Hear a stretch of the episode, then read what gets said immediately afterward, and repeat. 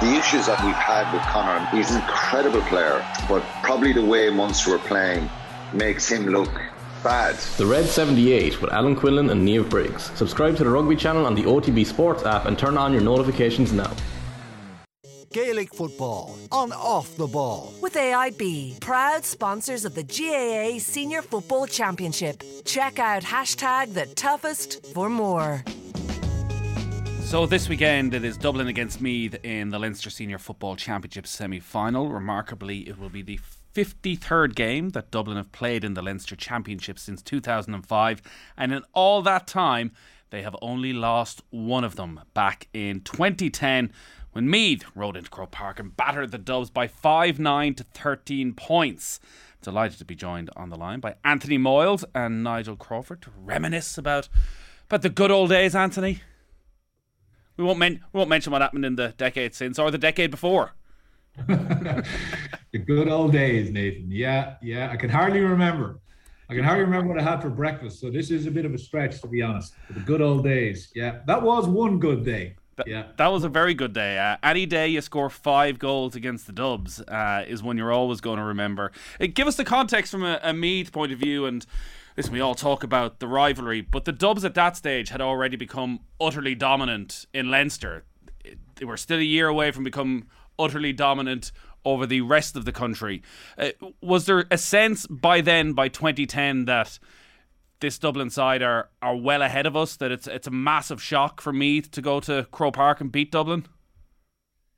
I don't think so. Um, you know, t- to be fair, we were we were we were kind of playing. We were we were going we were going well in the previous couple of years. 07 and 09, obviously we got to All Ireland semi-finals. 08 was a bit of a blip, shall we say. Um, but you we would have felt that the team was on an upward trajectory. Younger lads who had come in had blended in well with some of the older crew. Um, we were fairly potent up front.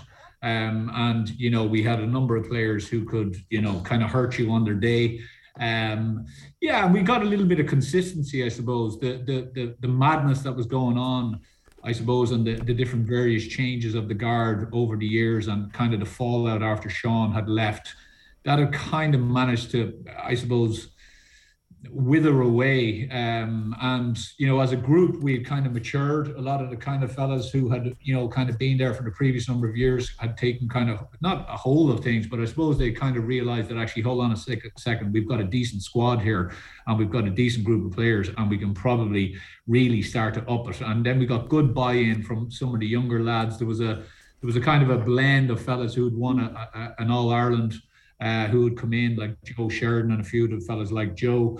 So there was a nice mix, um, you know, and we were we were we were coming. Eamon O'Brien had obviously, you know, assumed the role with with a good, very very good, solid backroom team who believed in us um, and who kind of instilled the belief in us from the 07 and the 09 kind of uh, uh, tenure. So there would, there would have been great belief in the squad, Nathan, and and we would have always kind of said even the battles prior to that against Dublin were relatively close. You know, we we we brought them to I think a replay in a couple of years before, and we got beaten in the replay. But the game was in the mixer right to the death. Um, so you know there wasn't that I suppose maybe inferiority complex. Mm um, certainly not at that stage. So it wasn't a surprise. Maybe just the, the, the okay, the, the result was the surprise, as in the the the, the five goals and, and the measure, the, the, the margin of the result. But as regards being a competitive fixture, I think we would have felt that we can go in and give it a, a, a really good rattle. But they were a different animal back then. They that wasn't the same Dublin team that came out then years after that. Like they that was a team that had lost a lot themselves. Well, that was a year had, after the Startled Earwigs game. Yeah, like like that wasn't an amazing Dublin team at all. And if anything, it was the game that we played against them and put those five goals against them that helped them make those tough decisions on certain players and bring in the new crop that then went on to become the great team. So there was no aura about that Dublin team, which they then brought in in future years. So to Anthony's point, yeah, like I don't think we were in any way even though we had lost a good few times to them, there was no inferiority complex that I think then did develop over the following decade. Nigel, it was, it was still a team that had Cluxton in goal, Philly McMahon, Rory O'Carroll, uh, Bryan Cullen, Ger Brennan, Paul Flynn, the Brogans, Mossy Quinn. Like it was still a team that was the backbone of a side that 14 months later went on to win All Ireland. It was, yeah, but I don't want to get personal here, but they also had some other guys in that team who probably weren't good enough to win All Irelands either. Um, and yeah, we, we just didn't. And plus, also, some of those players, probably Paul Flynn was one, and, and, and the Alan Brogan were probably really established as top class players at that stage. But a lot of the others weren't. They were only really coming into their own and developing, and there were younger guys who hadn't really um, developed into the top class players that they did become. Um, I think even Cluxton as well developed his game after that a bit more. He obviously he was he was a hugely influential player even back then, but I think he got better as well, as did a lot of them. So I would say yes. When you look back at the names, they were great names, but back then there was probably only a few of those that I would say were truly top top class footballers at that time. Now a load of them went on to become legends um, in Dublin and, and nationally, like really brilliant players, some of the best of all time.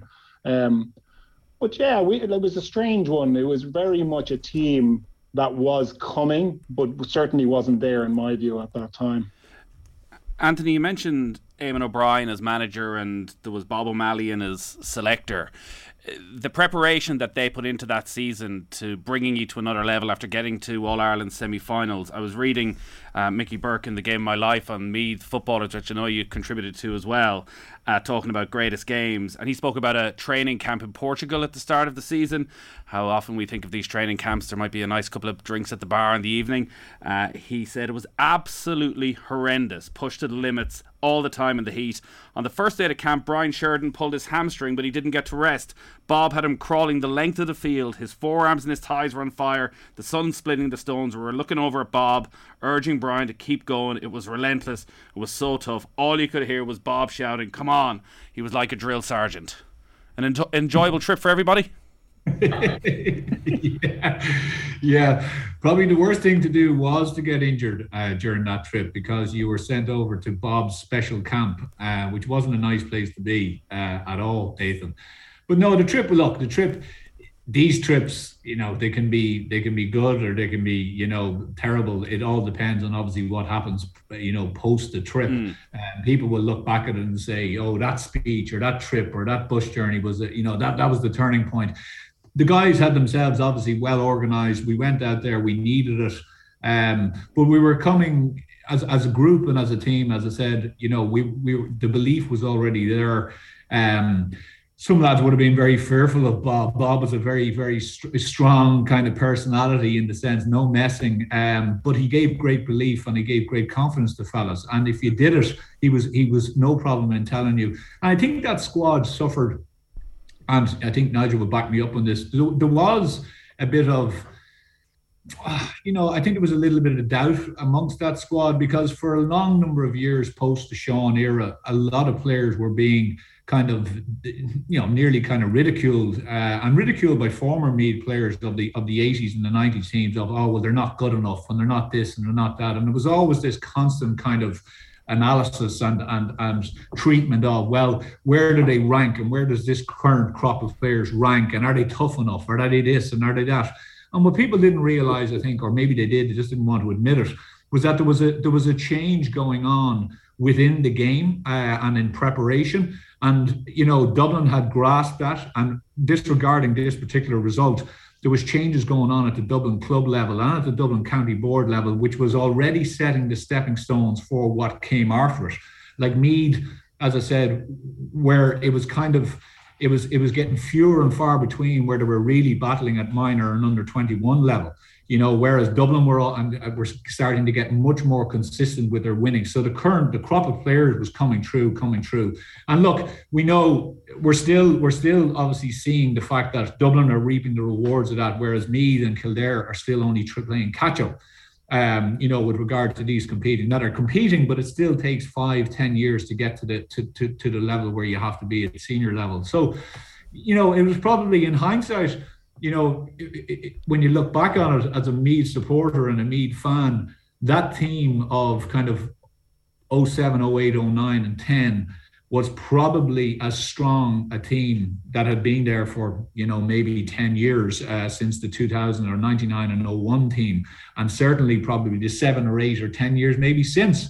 Um, a very very good talented crop of players who are very committed strong you know wanted to compete weren't afraid of anyone really um, and you know it was we, we were just being primed and ready for that and to be fair to Eamon and Bob they gave us the belief of that. They weren't naysayers. They weren't people who who decided that actually you're not good enough. You know, you have to kind of commit. They they actually gave us the belief, and you know, it was a terrible finish to obviously Eamon's tenure with what happened. Um, and you know, that was just another chapter in the Meath story of the last 15 or 20 years. And unfortunately, you know, with how things transpired after the Leinster final and Eamon and Bob and the lads not getting the chance to come in the following year, that really put me back when all of a sudden we were taking a step forward to put us back probably three or four years.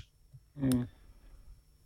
Nigel, what's your memory of the build up then to that season and that semi final? And there was a, a big score racked up against Offaly. I think first day out against Laois could well have ended up in beaten. There was a mistake uh, by the Laois keeper, lets you back in, win the replay.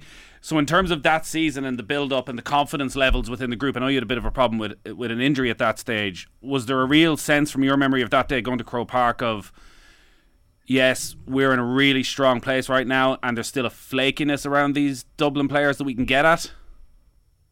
Yep, I think so. Personally, so I ruptured a disc in my back just after that Offaly game, and I missed the two Laois games. And I remember um, for myself, I was I was sitting up there and I came on just after half time in the Dublin game and I shouldn't have been coming on. I wasn't fit to come on. I remember when they looked up at me, I was like, please don't call on me to come on. And I made the slow trek down. Um, but as a team, I do think you're right there. We did go into that game pretty confident. You know, we had gone through three good games in, in that we beat Offaly well, we played well. Um, we had a good tough game or two against Laois. And, you know, getting that bit of momentum is good for us. Meath in the past have gone well when they go on those type of runs um, and build up a bit of momentum. So I think going into it, we were in a good place. Um, memory of the game, it was a beautiful warm day, one of those great days to play in Croke Park. The sun is shining, there's a good big crowd there with Meath and Dublin um, and a real just excitement and energy around the place. Um, so I think we were in a good place going into it, very much looking forward to it. And one thing we had, while and Anthony alluded to this, you know, we mightn't have been having huge success, but we had been to two All Ireland semi-finals in the previous three years. We had some really top class forwards and fellas who could score. Um, and you know, really, then it was down to people like me and Anthony and Seamus Kenny and fellas who've been around a while who are good at just getting on the ball and getting it into them as quick as we could and letting them do damage. Like Stephen Bray at the time was probably one of the best forwards in the country you Joe on his day, Joe Sheridan, who could do just unbelievable things. Um, he could do unbelievably bad things as well. Um, we we joke with Joe about that. Um, but but incredible talent and a real real danger um, all times. And then Cian Ward was another one who would be able to get scores, kick frees. Um, I think Brian Farrell, I don't even know if he started that day, was another guy who was really capable of getting scores. And I think Graham Riley was just starting off his career. So you know, you look at that, you you had four or five forwards there who on their day could put up massive scores. So we had confidence with players like that there. We know we could get scores, and then some other experienced kind of grafters who were working hard out the field and had, you know, that um, work ethic and toughness that you alluded to there with Bob, uh, Bob um, O'Malley bringing to the team. Um, we were in a relatively good place, and and probably felt, yeah, we we don't feel overawed by Dublin because at that stage, really, yeah, they'd won Leinster's. They hadn't really proven anything on a on a, a national stage, so yeah, a, a good place going into uh, an exciting game. I think you were wearing the number five jersey, Anthony. Where were you playing? Uh, I was playing right half back actually. Um, so we up so against Flynn? Mar- no, I was actually marking um, Niall Corkery, who who had played for Kilmacud Crokes. Mm. I think hmm. Kilmacud Crokes, if I'm not wrong, had won the All Ireland uh, club that year, and he was playing midfield. Um, I think he went travelling after that year because he was a, a lad. Player. Like any yeah. other county to lose a player like that, he was a very good player. Yeah, and I think Dublin had, to be fair to the lads again, um, Robbie and Eamon O'Brien and uh, I think Donald Curtis was involved as well. Nigel was I think at the mm. time on the backroom team. They had done their homework. They put Gary O'Brien. Gary O'Brien was a lad, Navan O'Mahony's player, who had unbelievable engine, like a guy who could just go all day. Very sticky fella, cornerback, halfback, and he went on to Alan Brogan and just did a job on Alan. Just followed him around as much as you could for Alan. But we realised that obviously Alan was a quarterback type player for Dublin at the time. Niall McKay took Mossy Quinn, so you wouldn't have a worry with Niler. To be fair, he was just that kind of really horrible cornerback that you don't want to come up against. Kevin Riley uh, was in the full back line and Owen Harrington. So it was a solid enough full back line. Then there was myself. Um, I think, uh, I can't remember. Gary O'Brien was in there, I think, at centre back. And I'm not sure who was the far side. But um, Shane O'Rourke was obviously one that Nigel missed. He was on Rory O'Carroll, um, you know, in, in, our full forward, and mm. Shane was playing absolutely like he was imperious that year. He was just he was just doing what he wanted with the football, like a big man, six foot four, well able to shift, kick off left and right. And if you watch the game back, like some of the scores, both from Dublin and Meath, were top notch. Um, I was playing half back, and the, the specific idea there, with Nathan, was Dublin kicked a lot of kickouts towards Corkery. Um, and he won a massive amount of kickouts in, in, in, in, in games previous to that. So the idea was that I would basically just uh, use my depth skills at mauling the living daylights out of him. I thought it was your incredible pace. You were the you were the modern wing back. Oh yeah. There, there you go. Yeah, I forgot that part of it, but the mauling I could do. I could I could tick that box absolutely. Yeah, yeah. But uh, no, so that was the plan. But it was it was a funny game because it, like Nigel said, it was unbelievable. It was very fast, very pacey. Like both teams were evenly matched in the first half. Um, and there was really nothing in it, uh, really nothing in it. And even after we got, I think, a goal, um, or maybe two, I'm not sure, but Paul Flynn came down and rattled one off the the the, the post, um, and really should have scored. Um, and I think that would have put Dublin back to only being a point behind or something like that. And it was literally just as that ball came back out, we went down the far end and we got another goal. And then just before you knew it, we were like seven or eight points up or something like that, and, and kind of the game was over. There seemed to be a sense afterwards, Nigel, that the Dubs maybe underestimated the pace that was in that Meath side, that there was a perception that the Meath forward line was quite a one paced forward line, but that the game plan was run at these Dublin players, that they're going to push up on you, run at them, and we'll have the beating of them. Um, the other thing I'd say as well is, Nathan, we used to always play direct ball as well. We were trying to get it in as quickly as possible because we knew if we could get it in there, those lads did have the pace, as you said, and weren't afraid to take a man on. That was a great thing about that forward. And I did forget about Shane. Shane Shane O'Rourke was the type of fellow, a huge man, but actually had the skills of a much smaller man. So he had a great balance in there. Um, but all of them were afraid, were um, keen to take their men on, and and really for lads like me and Anthony, all we were doing was trying to win the ball and just kick it into them as quickly as possible and let them do it. And Dublin didn't play a sweeper, I think, at the time, and hadn't gone defensive, um, and kind of played the man-on-man game. So I think we felt with those forwards, we had a great chance if we could win our fair share of ball out the field, get our tactics, you know, somewhat right, and then just quickly get the ball into the lads and let them take them on. And on a dry, warm day in Croke Park, you know, good, talented footballers like that in our forward line who are willing to take their men on, they'll always do well in that, um, particularly without the sweeper. And I think it was probably after that game that Dublin did revert to a much tighter game. I think um, Cian O'Sullivan probably started, you know, shortly after that um, game coming in and playing that sweeper role and Dublin did bring more men back and just get a bit more disciplined about how they played as well. So I think you know we're probably at fault for creating a monster in, in, in a way. Um, but yeah certainly on the day we, we, we felt that um, with that quick ball into those forwards we, we could have the beating of them we've spoken so much over the years, Anthony, that like the Dubs, it felt like taking on a machine at times when they were playing under Jim Gavin. I don't know what you remember about on the pitch in those closing minutes, and I know they took you off for a rest to save you for the Leinster final with a few minutes to go. But when you looked in the eyes of those Dublin players and they're getting one hell of a beating on home soil, as they had done the year before as well against Tyrone, how do you what was your sense of their their character, their personalities at that stage when things really weren't going well for them? it's hard to know, Nathan. It, it really is. I remember there was probably a time where um, like we had been on the receiving end of obviously some some some some beatings from Dublin um, and numerous numerous beatings since 2001. So it was absolutely sweet. Um, like I mean, I, the crowd were you know enjoying every single minute of it. And there was there's that horrible feeling in a game where no matter if you're two or three or four up or even five up, you're never quite settled. You're never quite relaxed. You still have that kind of tension in your body and tension in your stomach. So you're still driving on. You, know, you're you're just never quite so sure. But I remember actually at that time, I remember I think I looked over at Nigel at I think at one stage, and I just kind of we you know there was that feeling like okay, this is done. They're not coming back from this because they did.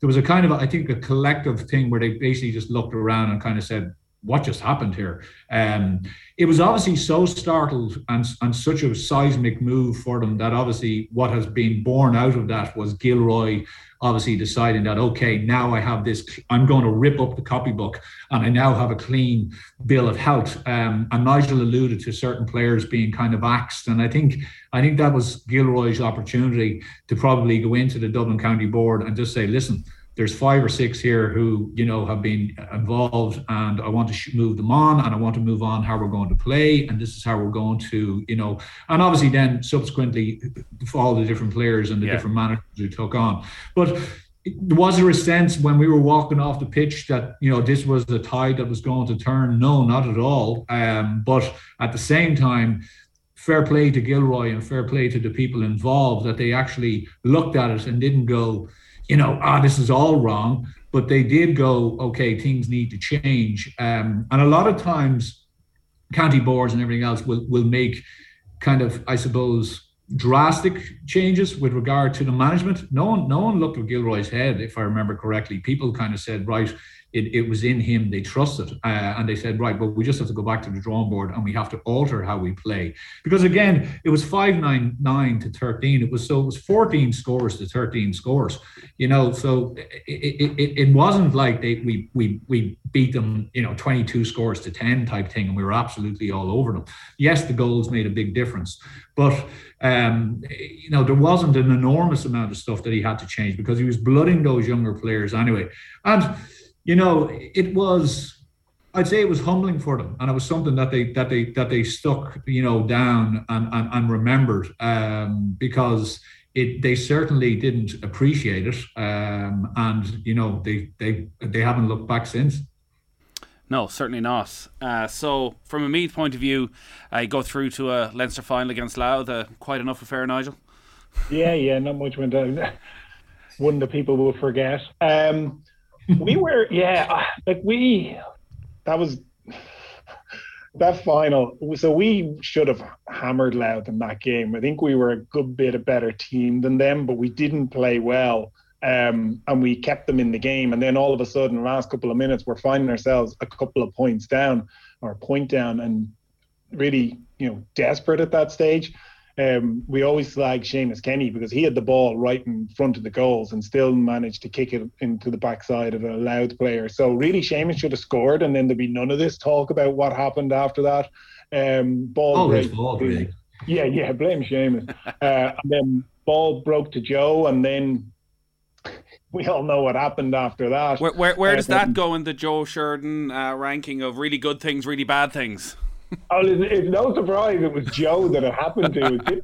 because anyone in the Meath team, it would be Joe. So uh, no, I'm very fond of Joe. He was a great teammate, and I loved playing with him. So uh, it it was great um, that it was Joe that it happened to because. Uh, I suppose it just builds into the legend of Joe Sheridan in, in Meath football. So, um, it was uh, yeah it was it was a crazy final. But you know what? I've spoken about that final more than any other game in my career and i played for i think 13 years with me and was lucky enough to win in all ireland um, it's the one game that people always want to talk about. Now obviously i feel for Louth and the Louth players that they were on the wrong side of that but um, you know it, it was a very memorable game and and one that people always enjoy talking about just to wrap up on on Leinster, Anthony, the sense since is that uh, because Meath really felt they should have been miles ahead of Louth at that stage, that the players would have happily given a replay because you sense that if there was a replay,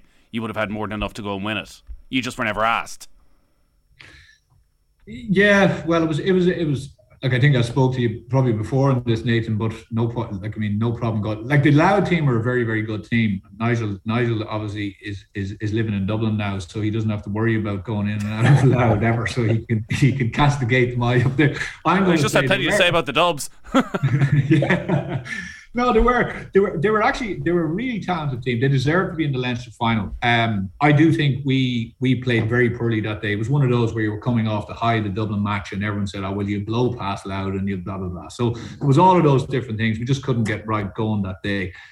Um, we've talked about this. The, the, any of the options as regards offering replays, not offering replays, that should have been completely taken out of the hands of the players, be it Louth players, Meath players, or whoever else the GAA should have decided themselves, listen, we're not going to you know cause any situation here with regard to setting any kind of templates or any kind of you know uh, predetermined stuff we're just going to literally say this game has to be replayed next week there was a horrible feeling like we were downstairs in Croke Park underneath the stand with the cup uh, something that a lot of fellas hadn't touched hadn't been near nigel and myself were obviously there in 2001 so it was still a long time um, and yet we couldn't celebrate. You know, you were sitting there kind of waiting. What's the word? What's the word? Fellas getting phone calls, management, this is happening, that's happening. You know, people going bananas, obviously on radio and everything else. Joe Duffy getting involved. Like if Joe gets involved, you know, something's wrong. Um, so it, it, it was just, it was it, like, I mean, the thing should have been obviously, you know, would it, would it have set,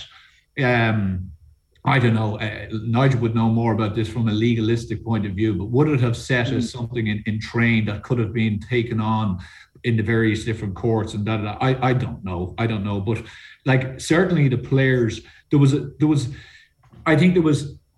We met on the Monday night. We met in in in Gormanston. We had a swim in the sea, and then we kind of had a meeting afterwards, sitting outside. I always remember it was a lovely summer's evening, and we're sitting there, and and, and emotions were high some fellas had hangovers, some fellas didn't have hangovers, and uh, things were things were things were let's say getting a little bit emotional. Everyone had their have, had their speak, um, and some fellas were for, some fellas were very much no. I have my hand on the Leinster medal and I don't want to let it go. Other guys were saying, no, we need to offer something up. Uh, but the crux of it was that we said, well, you know, if someone comes and asks us, if the GAA come and say, right, this is it, you're going to have to do this, well, then we play it and you know we'll just go and do it because that's what we would have to do. Um, so I think it was completely unfair to to to put it in the in in, in the camp of uh, ourselves. Um, you know, because there was never going to be 100% agreement either way.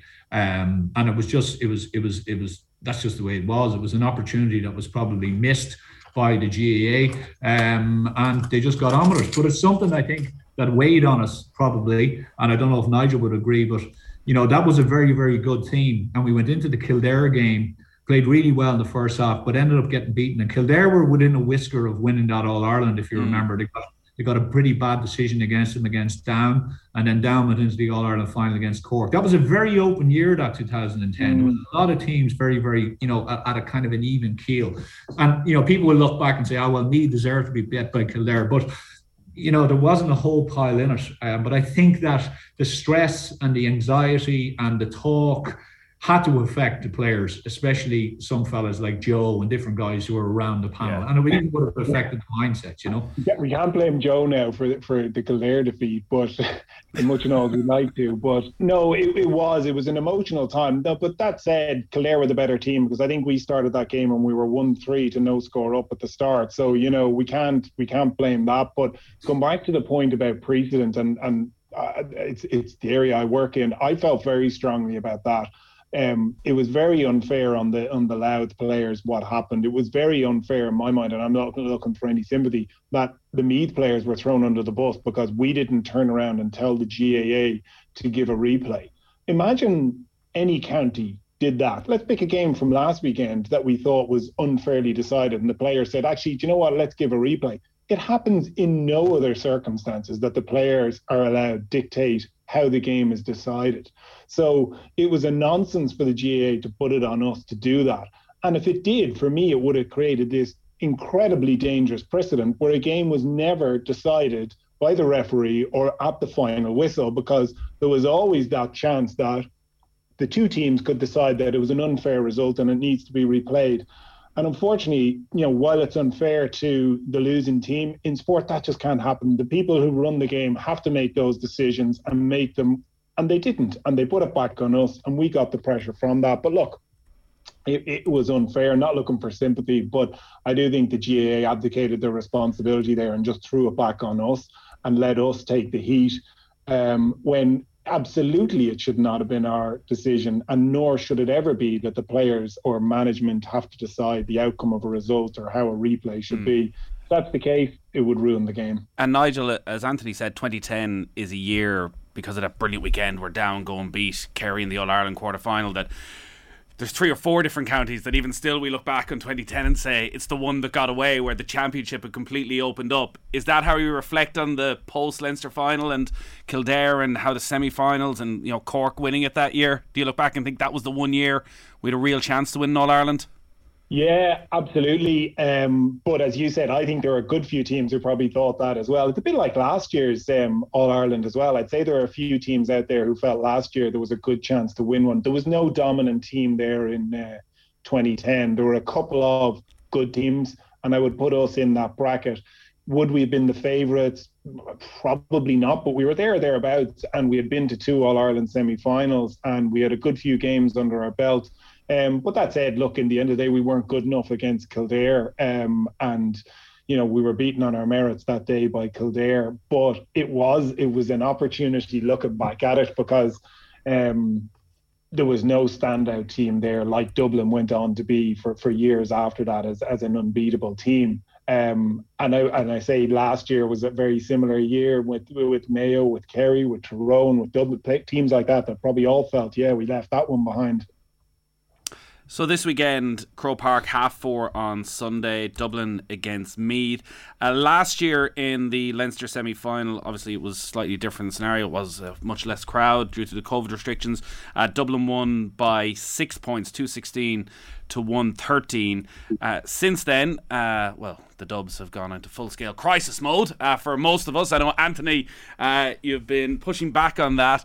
Did you see enough from a Dublin point of view, Anthony, in the victory against Wexford? It was described as a no win game in advance, but did you see enough to suggest that what you have felt throughout the spring, that when the players returned, that they would get back close to their level?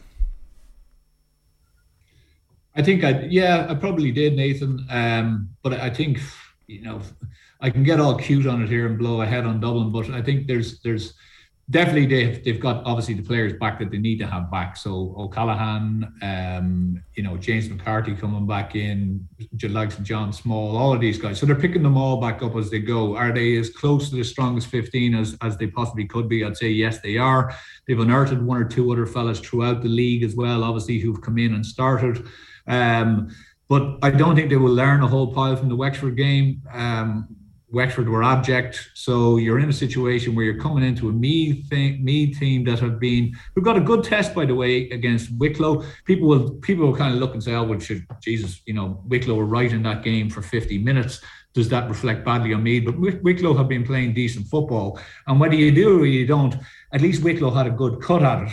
Um, where I don't think Wexford really did. I thought Wexford, you know, tried to kind of just defend and, and, and see how they went against it, which which in the mood that Dublin were in, there was never going to be a win for Wexford, but but Dublin just kind of fed on that and and, and completely annihilated them.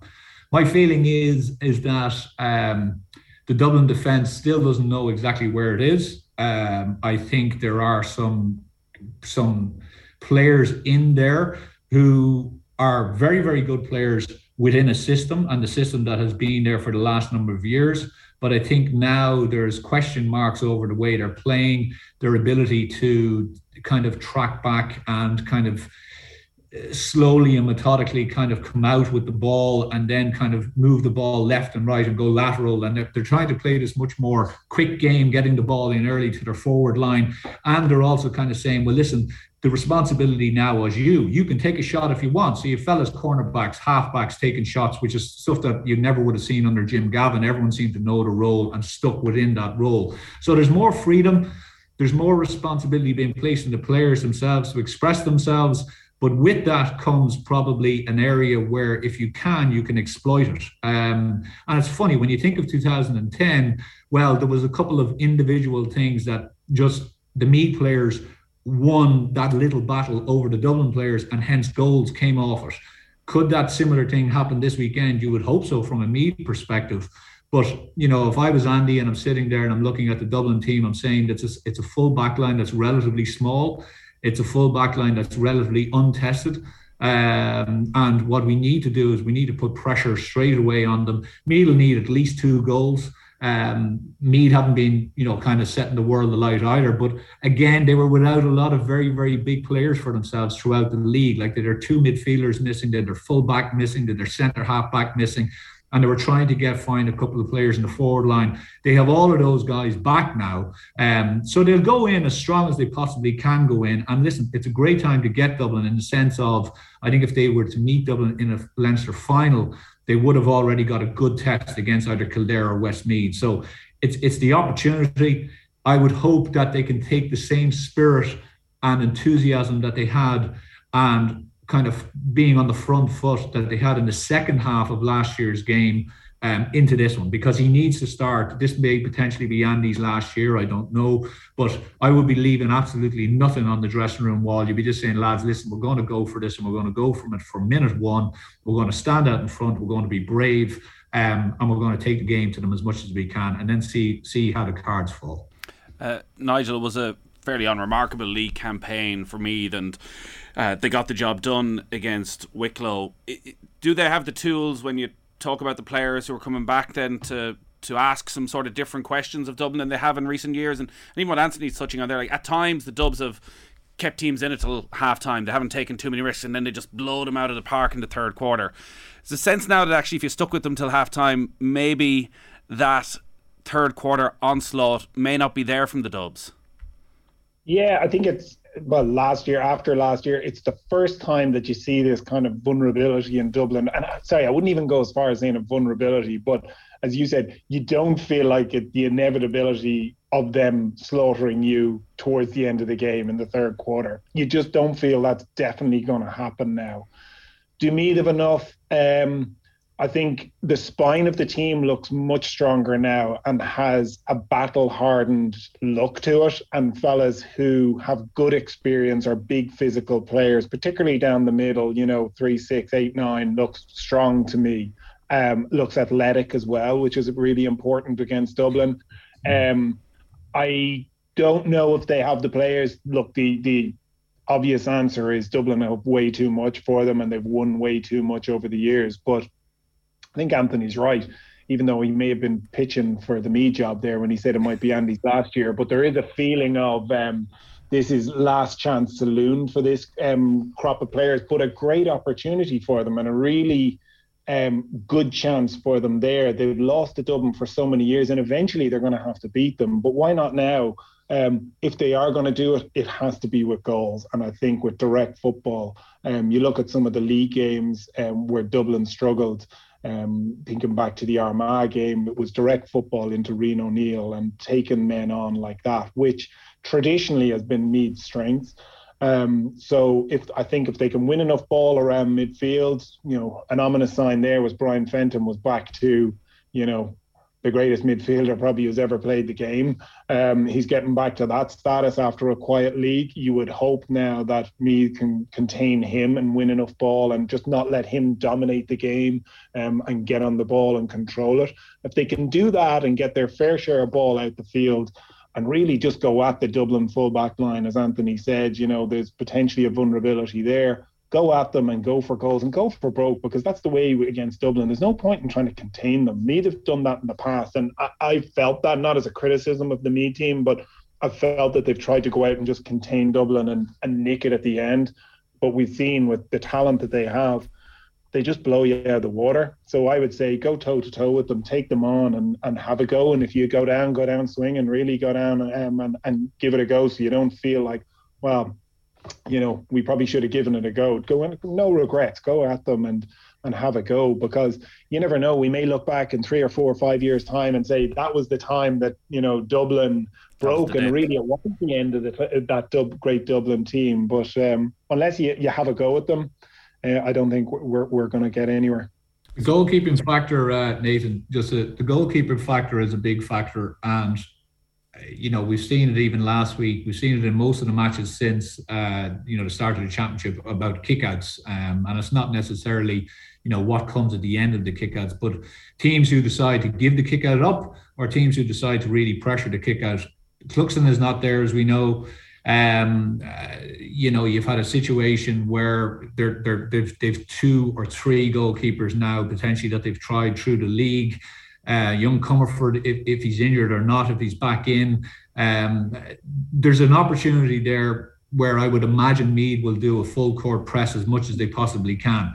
And I think Wexford had seven scores. I don't know how many actual opportunities they had before. But so, in other words, there was no real potential for Wexford to put, apply pressure on the kick out. That has to be one of the main things. Um, O'Callaghan back is a big thing for Dublin, but you know they need to it's something I've watched it over the last couple of weeks with him. He, you know, he, there's there's a thing with him where he he he likes to take the ball and he he he you know, you can count the amount of steps. He, he ends up getting a lot of scores where he's running at you and he moves so fast. He's taking seven, eight steps, then he's playing the ball. Referees seem to be kind of, I don't know, abject to it or just not seeing it.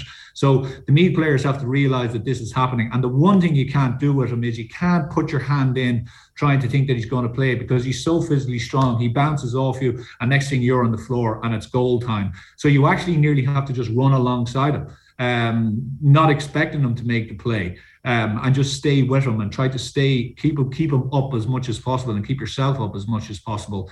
Um, but if they can do that, as Nigel says, there's a great opportunity. There's still massive amount of talent in Dublin, but the the, the grey matter in Dublin, the, the the recent kind of shall we say issues that they've had throughout the league are not six or nine or two years ago. They're they're relatively fresh. Um, and they'll they'll say, "Oh, listen, we got that out of the system, and it's all okay now."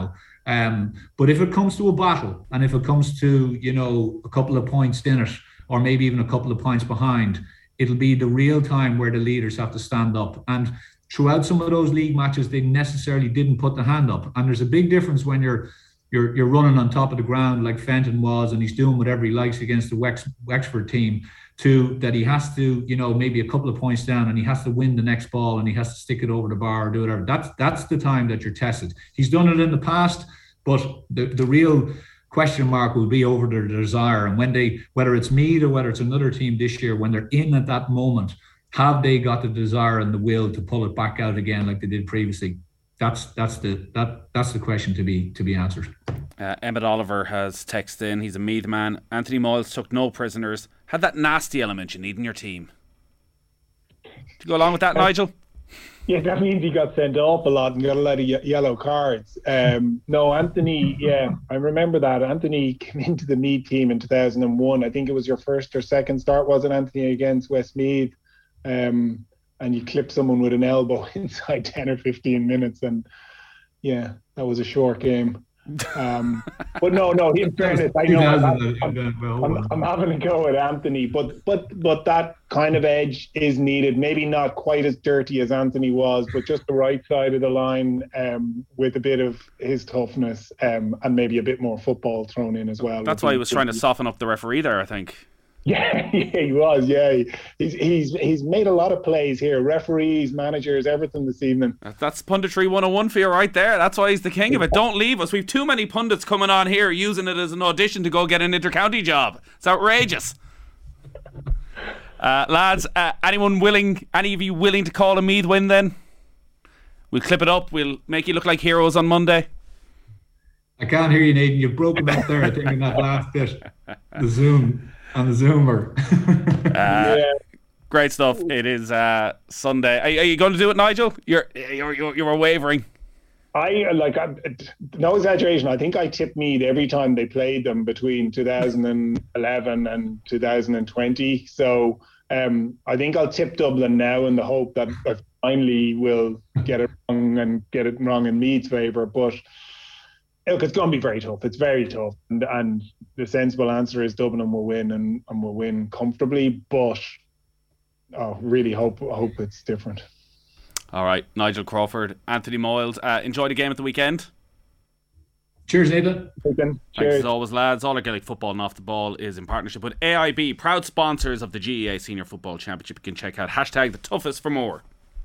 Gaelic football on off the ball. With AIB, proud sponsors of the GAA Senior Football Championship. Check out hashtag the toughest for more.